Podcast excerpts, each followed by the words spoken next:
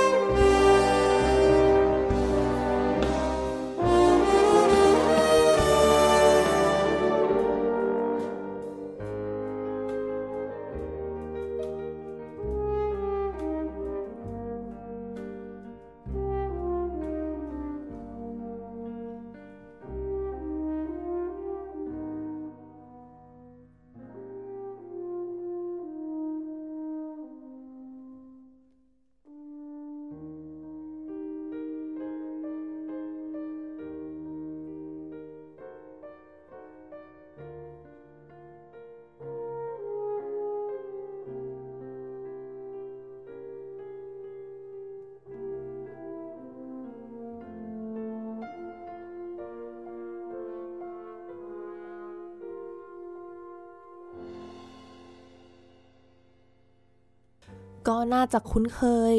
กับเพลงนี้กันเป็นส่วนใหญ่นะคะ แม้ว่าจะเป็นเวอร์ชั่นที่แตกต่างออกไป แต่ยังไงก็เชื่อว่าจำได้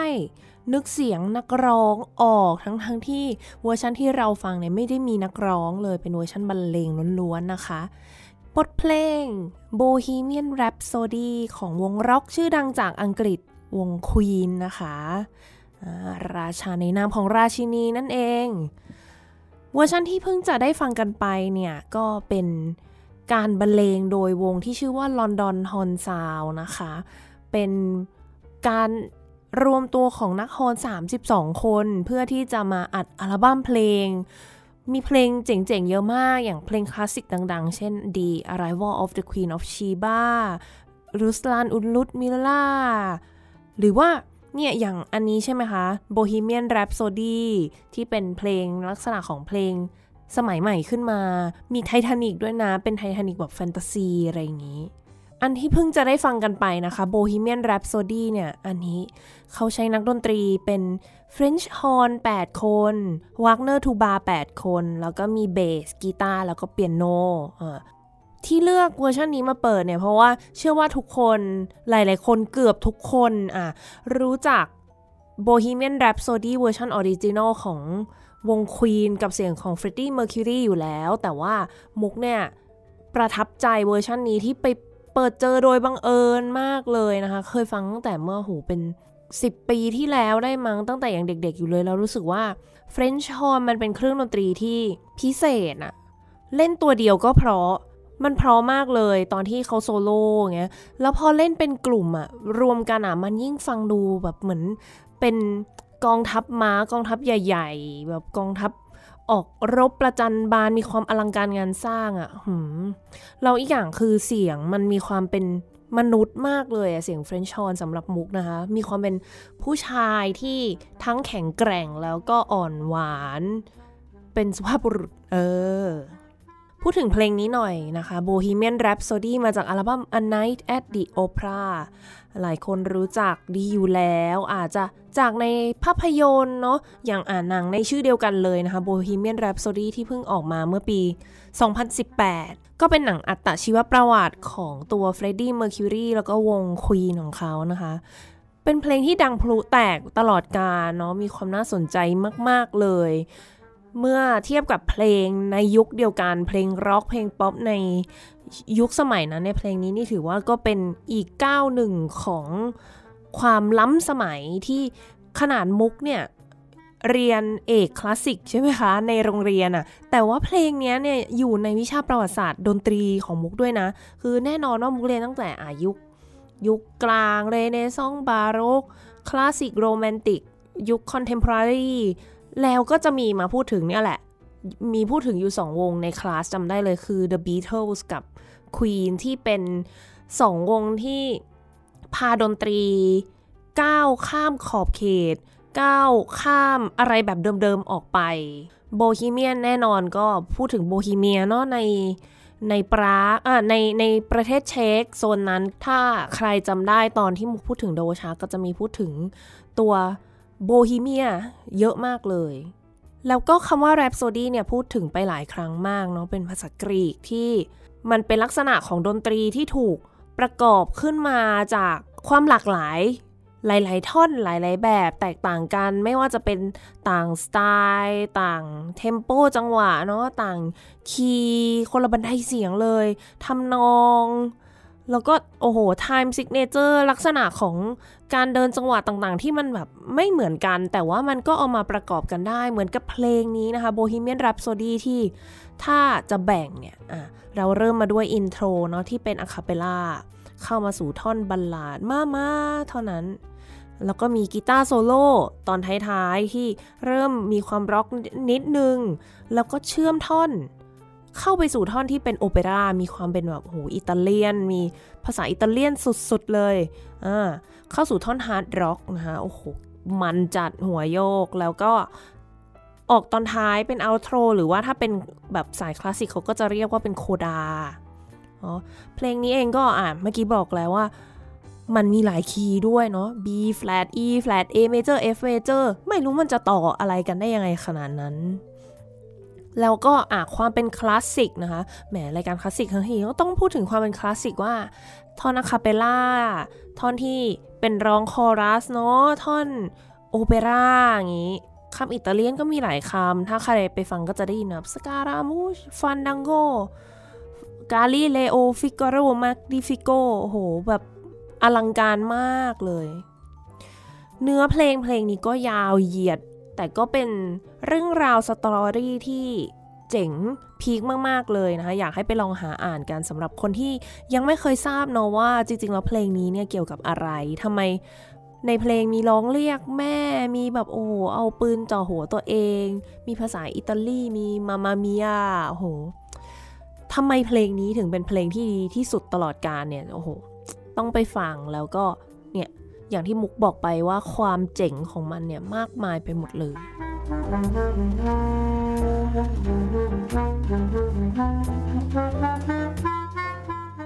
ควีนนะคะก็เป็นวงร็อกจากประเทศอังกฤษที่ในที่สุดก็พูดถึงสักทีหลังจากที่นี่มัน EP ที่ 5 แล้วนะสำหรับเพลงร็อกกับดนตรีคลาสสิก ไม่มีวงนี้ไม่ได้จริงๆนะคะ วง Queen ที่เดบิวต์เมื่อปี 1970 ในกรุงลอนดอนนะคะ ประกอบไปด้วย member 4 คนนะคะ นักร้องนำ Freddie Mercury โอ้โห รู้จักกันอยู่แล้ว เป็นนักเปียโนด้วยที่เก่งมาก ๆ เลย มี Brian May เล่นกีตาร์แล้วก็ร้องเพลง Roger Taylor บนเป็นมือกลองนะคะ แล้วก็ John Deacon ก็เป็นมือเบสค่ะเพลงดังของวง Queen นี่มีเยอะมาก ๆ เลย หลายคนอาจจะรู้จักเพลง We Will Rock You เนาะแหมกีฬาสี มุกนี่รู้จักตั้งแต่ ปฐมมัธยมนะ We Will Rock You ร้องมาตั้งนาน ไม่เคยรู้มาก่อนเลยว่าเป็นเพลงของใครจนโตมาแล้วจนคุณพ่อฟังเนี่ยค่ะมุกก็เลยมีโอกาสได้รู้จักเพลงนี้ หรืออย่าง We are the champion เนาะ my friend Don't stop me now love of my life โหเพลงดังมากมายมหาศาลจริง ๆ นะคะ เป็นวงโปรดของมุกเลย ใช้คำว่าเป็นวงโปรดที่สุด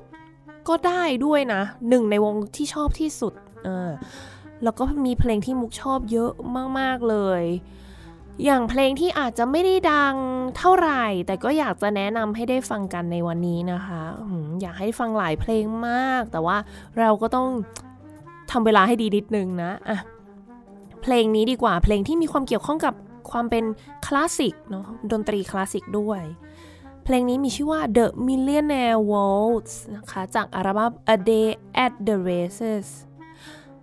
Waltz ในเวอร์ชั่นแบบ Queen นะคะ Waltz รู้กันอยู่แล้ว โอ้พอพูดถึง Waltz ทุกคนจะอาจจะนึกถึงอย่าง Viennese Waltz หรือเปล่า Johann Strauss นะคะอึงชะชะอึงชะชะนะ Blue Danube อะไรแบบนี้อ่าแต่ว่าเพลงนี้เนี่ยก็จะเป็นสมัยใหม่ขึ้นมามีความเป็น ควีนมากๆฟังแล้วแบบเฮ้ยนี่มันควีนนี่นาเพราะว่านี่เลยมีการทั้งเปลี่ยน key เปลี่ยน เข้าใช้ว่าเปลี่ยนมิเตอร์ทั้ง time signature บ่อยมาก ความรู้สึกที่มันดำเนินไปข้างหน้า แต่ก็สักพักมันรู้สึกหน่วงหน่วง เดี๋ยวเร็ว เดี๋ยวช้า โอ้โห คืออะไรมันจะขนาดนั้นนะคะ เพลงดีมากมุกชอบมากเลย แล้วมันจะได้ยิน เครื่องดนตรีทุกชิ้นชัดมากเลยเปียโนเบสกีตาร์ที่ โอ้โหเบสโซโล่ตั้งแต่ตอนต้นเปียโนก็เต็มเต็มเลยกีตาร์นี่เห็นว่าอัดกันหลายรอบมาก Brian May อัดคนเดียวเนี่ย ทับไปทับมาเพื่อให้มันออกมาเป็นคอร์ด ยิ่งโซโล่ตรงกลางนะคะ ของกีตาร์เนี่ย ทั้งน่ารักทั้งเท่มันเฮ้เนี่ยดู ฟังแล้วก็รู้เลยว่ามุกชอบเพลงนี้ขนาดไหน เดี๋ยวไปลองฟังกันเลยดีกว่านะคะ กับเพลง The Millionaire Waltz ค่ะ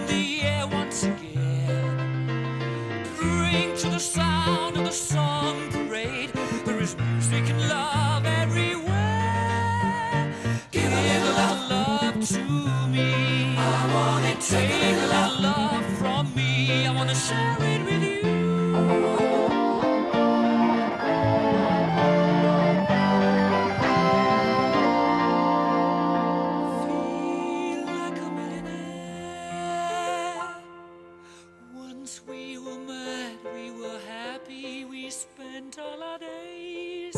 holding hands together.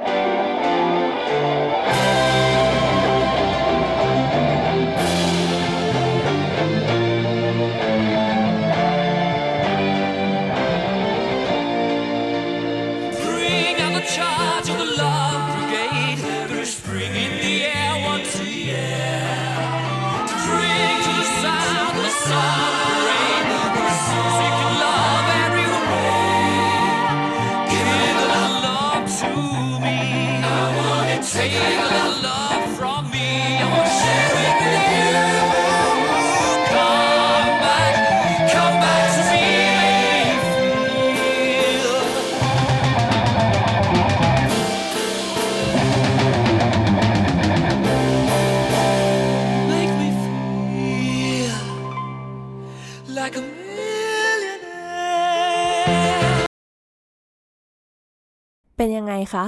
ชอบไหมมุกชอบมาก แล้วแบบโอ้โหกีตาร์โซโล่นี่มันก็มีความเป็นคลาสสิกแบบชัดเจนมากเลยเหมือนกันนะอะพูดถึง Freddie Mercury เนี่ยคนส่วนใหญ่ก็ทราบแล้วเนาะว่าเขาเป็นนักร้องที่โหดมาก ร้องได้ 4 octave เรียกได้ว่าช่วงเสียง range เสียงเขากว้างสุดๆเลย แล้วก็เป็นนักเปียโนที่เก่งฉกาจมาก แต่อีกสิ่งหนึ่งที่น่าสนใจเลยคือการที่เจ้าตัวเฟรดดี้เมอร์คิวรีเนี่ยมีความสนใจในวงการเพลงคลาสสิกมากเลยนะคะ การแสดงของเขาเนี่ยบางทีก็จะได้รับแรงบันดาลใจจากเพลงคลาสสิกจากบัลเล่โอเปร่าที่เขามีโอกาสได้ไปรับชมมา แต่ที่ชัดเจนที่สุดคือการร่วมงานกันนะคะของเฟรดดี้เมอร์คิวรีกับนักร้องโซปราโนในตำนานที่มีชื่อเสียงมากคุณมอนเซรัตคาบาเล่นะคะ เฟรดดี้เมอร์คิวรีเนี่ยเขาได้ไปดูโอเปร่าเรื่องหนึ่งของแวร์ดี้เนาะที่ลอนดอนโอเปร่าเฮาส์เมื่อปี 1983 แล้วก็ชอบคุณมอนเซรัตมากเลย พูดออกจากปากเองเลยในสัมภาษณ์ว่ามองเซรัสเนี่ยคือแบบเป็น my favorite singer แล้วเขาเรียกมองซี่ด้วยนะ เป็นชื่อเล่นที่เขาเรียกเองเลยเพราะเขาชอบมาก หลังจากนั้นเขาก็พยายามที่จะติดต่อกับทาง ทีมงานของมองเซรัสเพื่อที่จะขอร่วมงานด้วยนะคะ ซึ่งตัวมองเซรัสเองเนี่ยเขาก็เห็นว่าเฟรดดี้เนี่ยเขาเป็นคนที่เก่งมากๆเนาะไปดูการแสดงก็ประทับใจ เห็นคนคนนี้นั่งหน้าเปียโน improvise ร้องเพลง แล้วรู้สึกว่าเขาเป็นอัจฉริยะนี่มันคือนักดนตรีที่แท้จริงเลย เขาก็เลยนัดเจอกันที่บ้านของเฟรดดี้ที่ลอนดอนนะคะ เพื่อที่จะลองอัดเดโมเพลงใหม่ เพลงที่มุกเคยนำมาเปิดแล้วครั้งหนึ่งในรายการในตอนดนตรีกับกีฬาอ่าถ้าใครจำได้ช่วงโอลิมปิกครั้งก่อนเนี่ย มุกเปิดเพลงเพลงหนึ่งที่มีชื่อว่าบาร์เซโลนานะคะ ก็เป็นเพลงที่สองคนนี้ทำขึ้นมาเพื่อโอลิมปิก ที่กรุงบาร์เซโลนาเมื่อปี 1992 ที่ประเทศสเปนเนาะเรียกได้ว่าอลังการงานสร้าง โอ้โห คือ Olympic Committee อะไรเขาก็ช็อกกันหมดทุกคนงงมากว่า เอ้ย นี่มันอะไรกันนี่ นี่มันผลงานระดับปรมาจารย์สุดยอด เฟรดดี้เองเขาก็งงว่า เฮ้ย มันไปด้วยกันได้จริงเหรอวะเนี่ยแบบฉันร้องร็อกนะมองเซรัสร้องโอเปร่าเออ แต่ทำไมมันถึงออกมาได้ดีขนาดนี้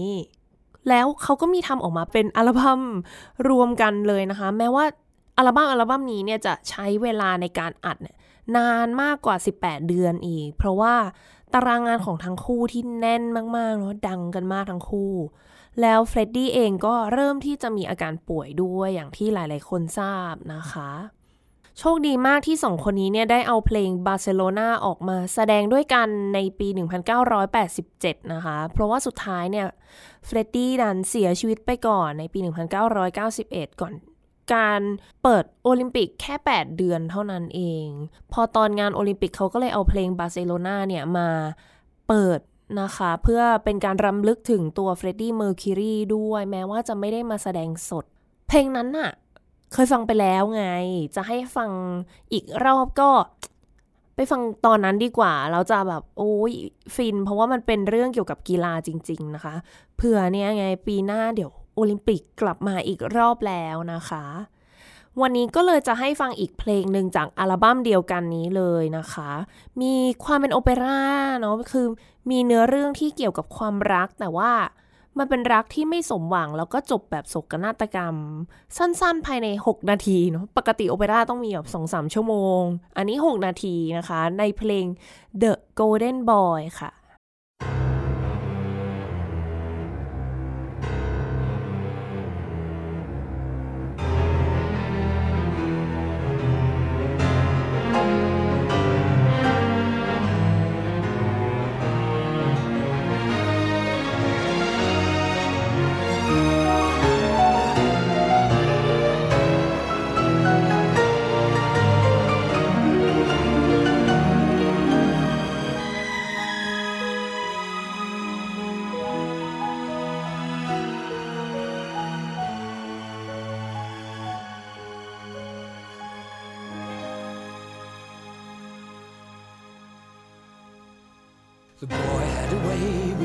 words he sang. He moved with grace, he entertained. So naturally, no gesture out of place. His road in life was clearly drawn. He didn't hesitate. He played, they saw, he conquered as the master of, as the master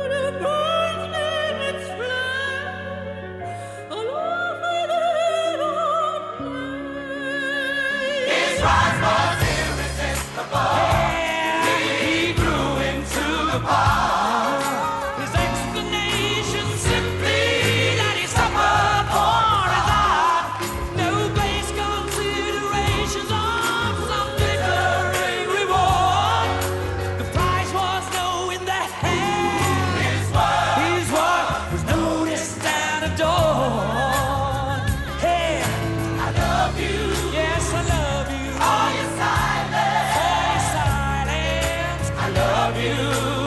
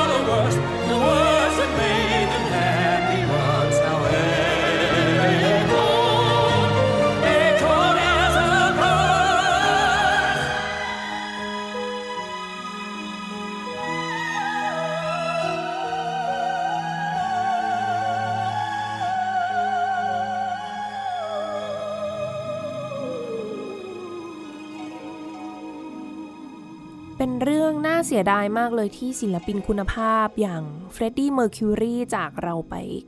ไวมาก ๆ เลยนะคะ ถ้าลองนึกไปถึงเนาะอัจฉริยะหลาย ๆ คนในวงการคลาสสิก โมซาร์ทเบโธเฟน น่าเสียดายจริง ๆ เพื่อนคนหนึ่งของเฟรดดี้เมอร์คิวรีนะคะ คุณเอลตันจอห์น เล่าว่าช่วงที่เฟรดดี้ป่วยก็มีโอกาสได้ไปเยี่ยมบ่อยๆ แต่ว่าเฟรดดี้เนี่ยก็เป็นคนที่แปลกมากสำหรับเอลตันจอห์นว่าป่วยอยู่นะ แต่ทำไมชอบจังนะ ซื้อของประมูลของนู่นนี่ตลอดเลย ตอนแรกก็เออตลกบ้าปะเนี่ย แต่ที่ไหนได้นะคริสต์มาสในปีนั้นน่ะ มีภาพวาดมาส่งที่บ้านของเอลตันจอห์นซึ่งเขาบอกว่าเป็นของขวัญคริสต์มาสที่เขียนว่ามาจากเฟรดดี้เมอร์คิวรีที่เสียชีวิตก่อนหน้าวันคริสต์มาสแค่ประมาณเดือนเดียวเท่านั้นเองโอ้โหเจ็บปวดเนาะแต่ว่าก็ทำให้รู้เลยว่าเฟรดดี้กับเอลตันจอห์นเนี่ยมีความสัมพันธ์เนาะที่ดีต่อกันมาก ๆ เลยอะชื่อคุ้นหูอยู่แล้วเอลตันจอห์นอาจจะแบบหลาย ๆ คนอาจจะรู้จักจากเพลง Can You Feel the Love Tonight อะไรอย่างงี้หรือเปล่า เพลงประกอบ ภาพยนตร์การ์ตูนไลออนคิงเป็นอีกนักร้องชื่อดังระดับโลกที่ก็ยังมีชีวิตเป็นตำนานมาจนถึงทุกวันนี้เลยนะคะ ไม่พูดถึงไม่ได้จริงๆ ไม่ธรรมดา เห็นงี้เนี่ยจบ Royal Academy of Music นะคะ ก็โรงเรียนดังของประเทศอังกฤษเนาะกรุงลอนดอน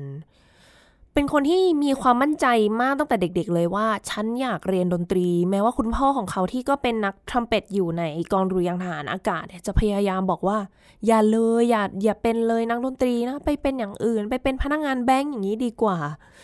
ก็ตั้งแต่ตอนนั้นจนทุกวันนี้นี่คิดว่าคุณพ่อคุณแม่หลาย ๆ คนก็จะยังคงมีความคิดแบบเดิมอยู่นะคะ การเป็นนักดนตรีเนี่ยมันยากจริง ๆ ที่บอกว่าเข้า Royal Academy เนี่ย เขาเข้าตั้งแต่อายุ 11 นะคะ คือเข้าไปเรียนเป็นเหมือนหลักสูตรพิเศษ ช่วงวันเสาร์อาทิตย์ เป็นคนที่หูดีมาตั้งแต่เด็กเลย คุณย่าเขาเนี้ยเห็นเขาเล่นเปียโน แล้วก็ โอ้ ฟังอะไรก็เล่นตามได้หมด เจ้าตัวก็ชอบโชว์แปงชอบบาร์กวันเสาร์ก็เข้าไปร้องคอรัสในโบสถ์ด้วย แต่ว่าดันไม่ชอบเรียน ไม่ชอบไป academy เลย คือฉันเก่งแล้วอะฉันไม่ต้องซ้อมอะก็เลยโดดเรียนไปนั่งรถใต้ดินเล่น เออ สุดท้ายเนี่ยก็หนีออกมาก่อนด้วยนะคะ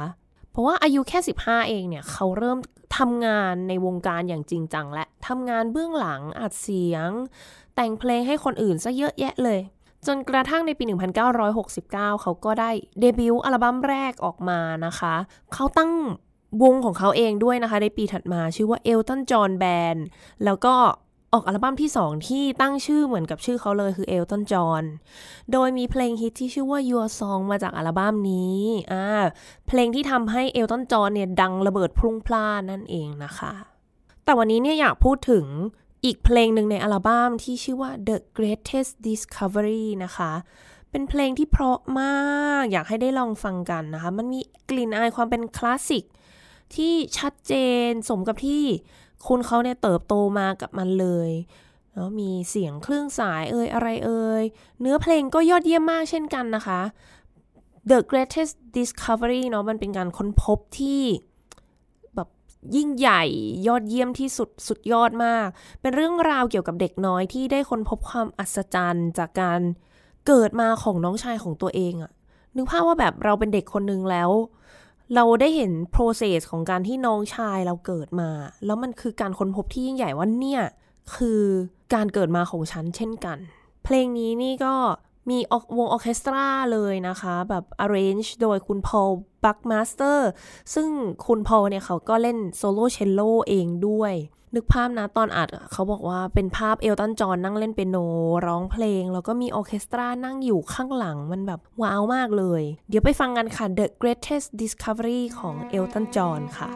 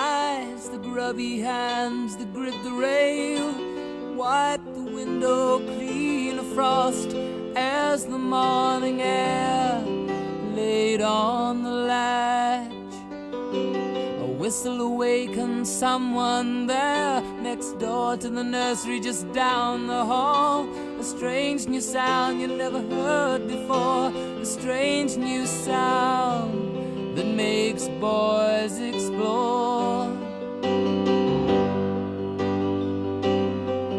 Tread neat, so small, those little feet. Amid the morning, his small heart beats. So much excitement yesterday that must be must be displayed. Large hands lift him through the air. Excited eyes contain him there. The eyes of those he loves and knows. But what's this extra bed just here? One side. Amazement swims in those bright green eyes, glancing down upon this thing that makes strange sounds, strange sounds that sing. In those silent, happy seconds that surround the sound of this event, a parent's smile is made in moments they have made for you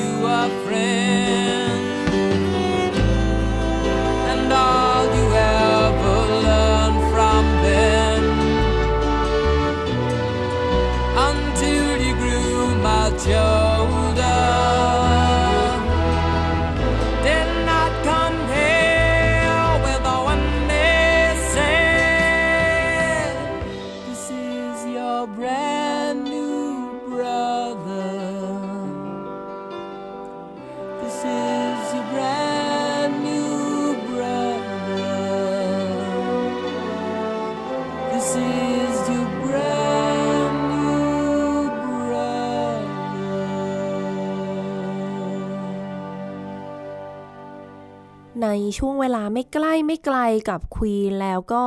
เอลตันจอห์นนะคะ วง The Who เป็นอีกวงที่มีอิทธิพลในวงการเพลงร็อกเป็นอย่างมาก อาจจะมีใครเคยได้ยินคำว่าร็อกโอเปร่าเนาะที่ก็ถือว่าเป็น genre เป็นลักษณะเพลงแบบหนึ่งเลยที่เล่าเรื่อง story ผ่านบทเพลง แต่ว่าคือเขาไม่ได้ตั้งใจแต่งเพลงขึ้นมาเพื่อประกอบการแสดงแบบโอเปร่านะ แต่ว่ามันจะเป็นการเล่าเรื่องที่ชัดเจน สมมุติออกมาหนึ่งอัลบั้มมี 10 เพลงเงี้ยก็จะเป็นเซตเพลงที่มันเล่าเรื่องต่อๆกันแล้ววงนี้เองเนี่ยก็เป็นแรงบันดาลใจให้กับหลายวงมาก ๆ เลย ไม่ว่าจะเป็น Queen Elton John ที่เราพูดถึงไปเนาะหรือตอนก่อนอะ Beatles นี่ Gun and Roses Pink Floyd โอ้ โอ้โห ใครๆ ก็มี The Who เป็นไอดอลทั้งนั้นเลยนะคะ วงนี้เป็นวงอะไรนะ The Who แม้ว่าจะเดบิวต์ตั้งแต่ 1964 เนี่ย แต่ปัจจุบันเนี่ย ผ่านมากำลังจะ 50 ปีเนี่ยเขาก็ออกอัลบั้มอยู่เลยนะคะเนี่ยเมื่อเดือนกันยายนที่ผ่านมาก็เพิ่งจะออกอัลบั้มครบรอบ 50 ปีมา คอนเสิร์ตก็ยังแสดงไม่หยุด โอ้โห นี่มันอะไรกันคะเนี่ย อย่างปีเนี่ยช่วงที่ผ่านมาเนี่ยค่ะ ปี 2023 ก็ยังเห็นทัวร์ในอังกฤษกับวงออเคสตราอยู่ช่วงกลางปีที่ผ่านมานี้เลยอลังการมาก แล้วก็เป็นวงที่ยังมี 2 Original Members จากยุคแรกนะคะ คือคุณโรเจอร์ดัลทรีย์กับพีททาวน์เซนด์นะคะ ซึ่งอายุ 78 กับ 79 แล้วอะก็ยังคงร้องคงออกแสดง ทัวร์คอนเสิร์ตกันอยู่เลย บ้าไปแล้ว เดี๋ยวให้ฟัง recording อันหนึ่งนะคะ ก็ มาจากการแสดงเมื่อปี 2019 ร่วมกับวงออเคสตราที่เวมบรีนะคะ เป็นเพลง Behind Blue Eyes เพลงดังที่คิดว่าถ้าเปิดมาหลายคนอาจจะโอ๊ยเคยได้ยินนี่นารู้จักนะ อันนี้เนี่ยจะเป็นอัลบั้มเลยที่เขาอัดการแสดงเมื่อปี 2019 มา เดี๋ยวไปลองฟังกันได้เลยค่ะ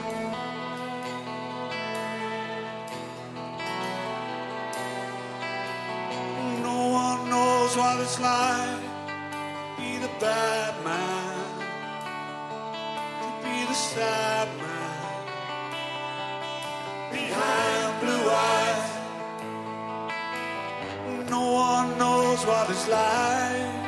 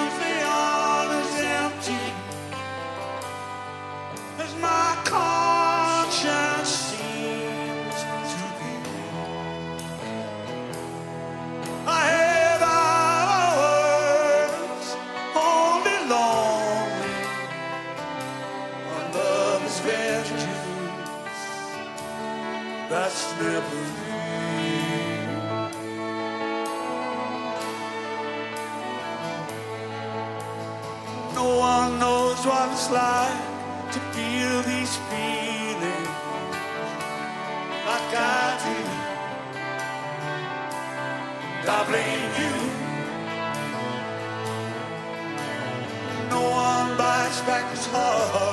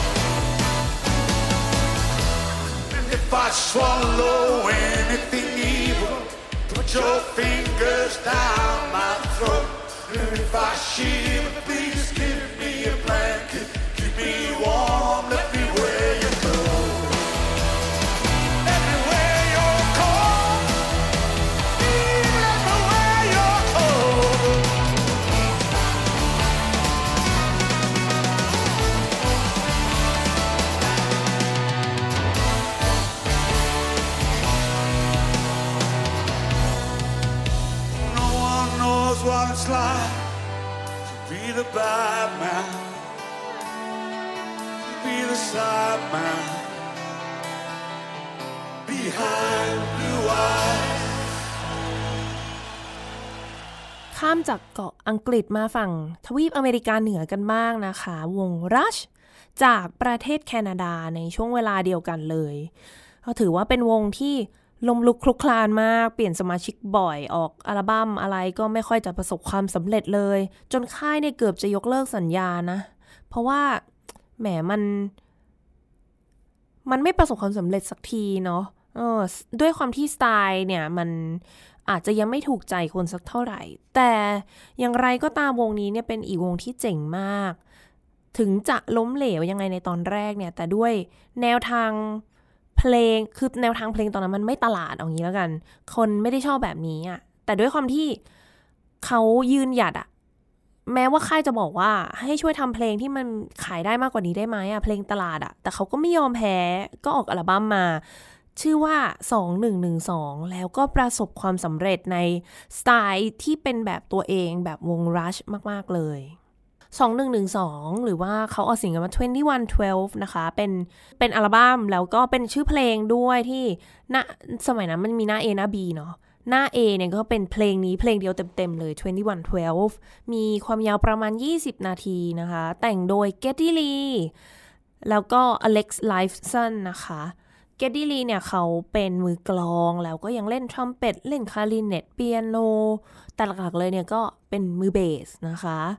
อเล็กซ์ไลฟ์สันนี่ก็เคยเล่นวิโอลามาก่อน แต่ว่าเลิกเล่นแล้วก็เปลี่ยนไปเล่นเป็นกีตาร์คลาสสิก แล้วก็จับร็อกจับอะไรก็ว่าไป สองหนึ่งหนึ่งสองนี่อาจจะแบบรู้สึกว่า เอ๊ะทำไมตัวเลขมันคุ้นๆจังนะ พูดถึงเพลงคลาสสิก มันน่าจะมีเพลงหนึ่งหรือเปล่าที่มันใกล้เคียง อ่าหนึ่งแปดหนึ่งสองนั่นเอง ผ่านไป 200 ปีใช่ไหมคะสองหนึ่งหนึ่งสองเพลงนี้เนี่ยแบ่งออกได้เป็น 7 ท่อน ซึ่งก็ตามสไตล์คลาสสิกเลยเปิดมาด้วย overture แล้วก็ปิดด้วย grand finale นะคะ มีการแอบหยิบยกความ เป็น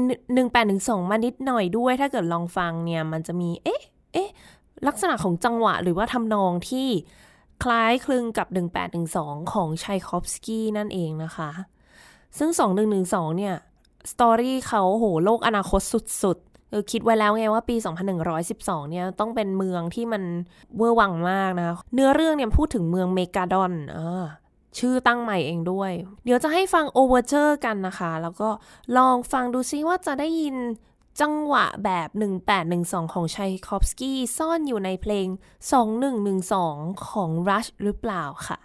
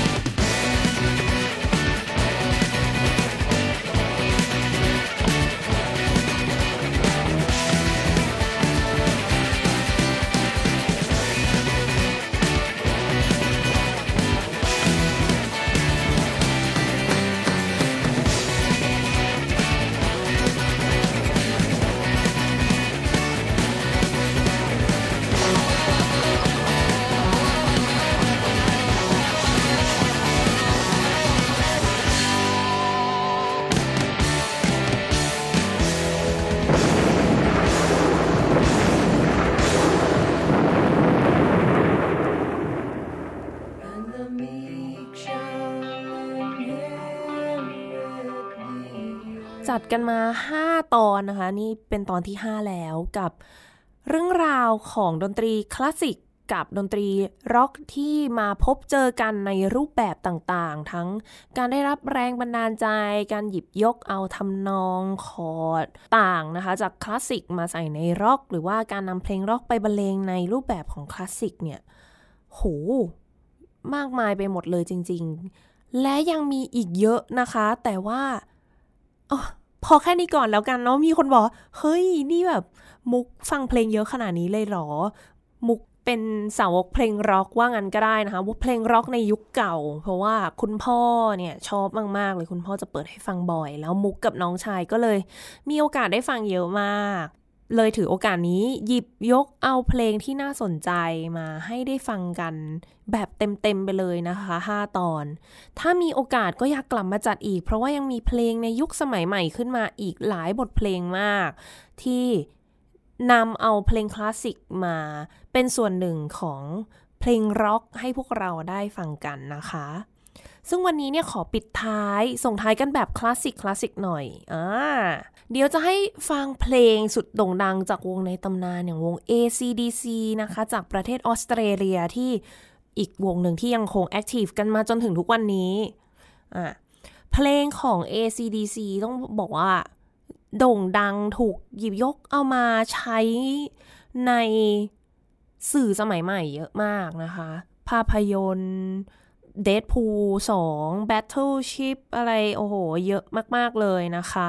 ละครทีวี โฆษณา ที่สำคัญเลยถ้าใครเกิดยุคเดียวกับมุกเนี่ย ก็จะรู้จักเกมที่มีชื่อว่า Guitar Hero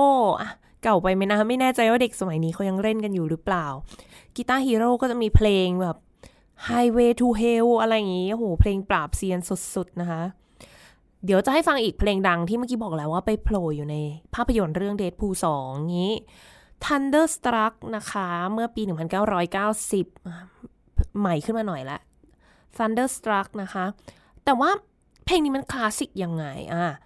เดี๋ยวจะให้ฟังเป็นเวอร์ชั่นของวง 2Cellos นะคะมีไม่แน่ใจว่ารู้จักกันไหมจริง ๆ ถ้าท่านผู้ฟังมีโอกาสไปลองหาดูกันได้นะคะ 2Cellos ในใน YouTube ก็เป็น สองนักเชลโลจากประเทศโครเอเชียที่เขาดังมากจากการทำ cover เพลง Smooth Criminal ของไมเคิลแจ็กสันนะคะ เล่นเก่งมากเลยจบจากโรงเรียนดีๆ ทั้งในโครเอเชีย อังกฤษออสเตรีย เขาก็เอาเพลงเนี่ยเพลง